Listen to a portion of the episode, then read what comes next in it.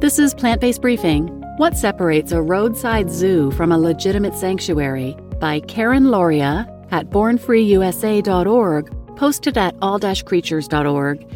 And I'm your host, Marian Erickson, and this is the curated content plant based podcast where I research, get permission, and narrate a variety of articles on plant based and vegan living every weekday. And today's article is from all-creatures.org. They're a nonprofit dedicated to cruelty free living through a vegan lifestyle, and their website is an amazing resource. They curate a ton of amazing content, and they've also created a resource called What to Eat When You Don't Eat Animals Menus and Ideas to Inspire People Who Want to Eat as If Life is Precious. It's a free downloadable PDF with all kinds of information, really basic stuff that is great for anyone who is considering this lifestyle. It includes not only vegan alternatives to standard foods, but also shopping secrets, how to dine out, and information on the impact of eating animals, as well as quotes and stories to inspire people. So check out that free resource and share it far and wide. And now let's get to today's plant based briefing. What separates a roadside zoo from a legitimate sanctuary? By Karen Lauria at bornfreeusa.org, posted at all-creatures.org. Netflix's docu-series Tiger King brings viewers inside of a well-known roadside zoo in Oklahoma, previously owned by a man known as Joe Exotic. For the price of admission, Joe Exotic would take visitors on a tour of his facility, allowing them to gawk at the hundreds of wild animals held in captivity there, watch him feed and walk among the animals, and even hold and pass around tiger cubs for photos. The series juxtaposes Joe's facility with that of Big Cat Rescue in Tampa, Florida, a sanctuary that provides a forever home to captive big cats rescued from circuses, roadside zoos, and other exploitative circumstances. At one point, Joe Exotic opines that his facility and that of Big Cat Rescue are basically the same. Both keep animals in captivity, he observes, so what's the difference really? In truth, the differences between captive facilities like Joe Exotic's Menagerie and sanctuaries like Big Cat Rescue or the Born Free USA Primate Sanctuary could not be more stark. Roadside Zoos and Menageries 1. The first priority of a roadside zoo is to make money and to entertain the public. This happens at the expense of animal welfare, as zookeepers permit members of the public to gawk at, yell at, and otherwise intrude on the peace and comfort of the animals. Many also allow visitors to touch or feed the animals, which is stressful to the animals and potentially dangerous. What is more, bigger is often better at roadside zoos, which means that zoos will often keep adding animals to their facilities even if they do not have enough space to house them humanely or safely. All of this is done to make money, not to safeguard the well being of the animals. 2. Roadside zoos often breed animals. Many roadside zoos take part in captive breeding. While the zoo community often claims that breeding is part of an effort to conserve species, in truth, breeding animals in captivity rarely aids wildlife conservation efforts. Instead, captive breeding is done for the sake of profit. Keepers can sell baby animals or charge members of the public to pet and photograph them. And when the animals get too large and dangerous to be around people, they are drugged to render them sedate, languish in cages, or are simply killed. 3. Roadside zoos lack vigorous oversight. Many roadside zoos must obtain an exhibitor license from the U.S. Department of Agriculture, USDA, but the licensing process and the regulations that govern it focus on the safety of the facility's visitors, not on the welfare of the animals. Therefore, these parks generally lack oversight where animal care is concerned. Legitimate wildlife sanctuaries. 1. The first priority of a legitimate sanctuary is the animal's welfare. Legitimate wildlife sanctuaries put the needs of the animals they care for first.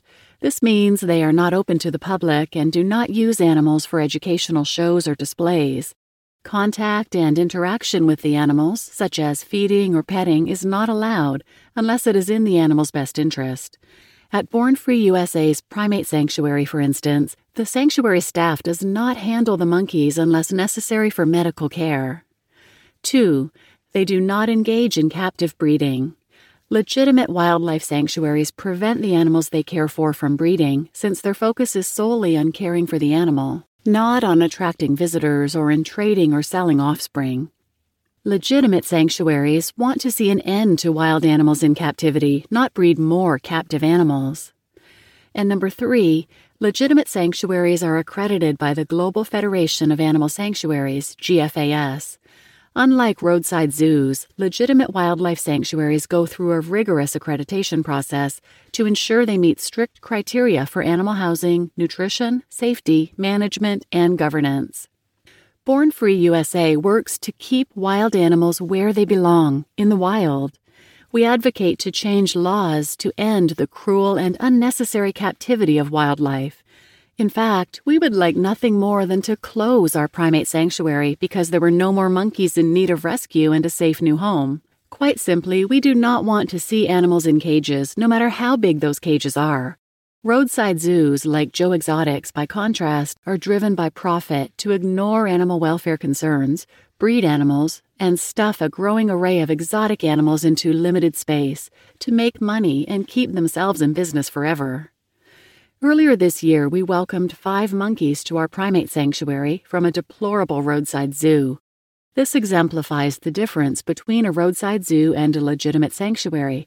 At the zoo, the animals lived cramped together in filthy cages, subjected to the stares and taunts of visitors and the whims of the zookeepers, and denied adequate nutrition and medical care. While they are still in captivity at the sanctuary, they now enjoy peace, space, excellent care focused on their needs, and the chance to live life on their own terms. Not all captivity is made equal. The difference between a legitimate sanctuary and a roadside zoo is an important distinction that anyone could see, anyone perhaps, except Joe Exotic. You just listened to What Separates a Roadside Zoo from a Legitimate Sanctuary by Karen Lauria at bornfreeusa.org, posted at all-creatures.org. And I'm Marian Erickson, your host, and and this past weekend my husband and I visited a nearby roadside zoo here in North Carolina to take investigative photos and videos for an animal rights organization. But this particular roadside zoo, their website looks amazing. The facility looks clean. The animals, you know, their water is filled. They all look healthy physically, but not emotionally. And visitors are thrilled to be there and see these animals, but the majority of people just don't even question the fact that these animals are all imprisoned, many of them in solitary confinement, some of them pacing back and forth, alone, trapped in small cages compared to where they would live in the wild. It is heartbreaking when you see it through that lens. Some of them are captured in the wild and then imprisoned. Many of them are bred and sold. When we arrived, one of the employees had a baby tiger outside on a leash this tiger had been purchased from a zoo in New York and shipped down here, so families are constantly separated with this forced breeding. This tiger is being socialized so they can make money off encounters where they charge hundreds of dollars for people to be able to hold the baby tiger for photos, all kinds of different animals you can pay lots of money to do these encounters with. Then, when this animal gets too large, and too dangerous for these encounters, they'll be shipped off somewhere else again to live in a cage, probably by themselves. There's a grizzly bear in a little cage. There are lions, there are tigers. It is unbelievable. All kinds of large cats trapped in little cages. The ones on their own are generally pacing back and forth. They have a precious little sloth bear that was bred in captivity, they purchased. She was shipped to them to live a life in solitary confinement in a cage all by herself. She's not even a year old yet, and the first time I visited, she was pacing back and forth nonstop. This time, I have video of her sitting hunched up against the cage facing outwards, making strange noises that sound like crying and constantly licking her paws, one after the other, back and forth, back and forth. Then one of the employees came up for the feeding and she came to life. She was so excited to have some attention and to get some new food. But then she goes back to the rest of her life, the rest of her day after day after day, sitting there alone, neurotically licking at her paws or pacing back and forth.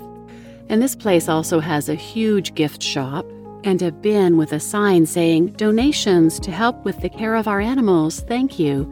and that thing is stuffed full of money. It is a huge profit money making place at the expense of these poor animals who've been kidnapped from the wild or separated from families and bought and sold and traded. It's just shameful. So please do support animal sanctuaries who care for the animals but don't exploit them, don't breed them, don't buy, sell, trade them. They truly just care for them.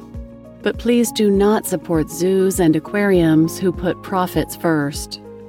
And if you're interested, I've got a few other episodes on these topics number 370, aquariums and marine parks, 369, to zoo or not to zoo, and 281 are zoos educational. I'll put links to all those in the show notes as well. Please share this episode with anyone who might benefit, and thanks for listening.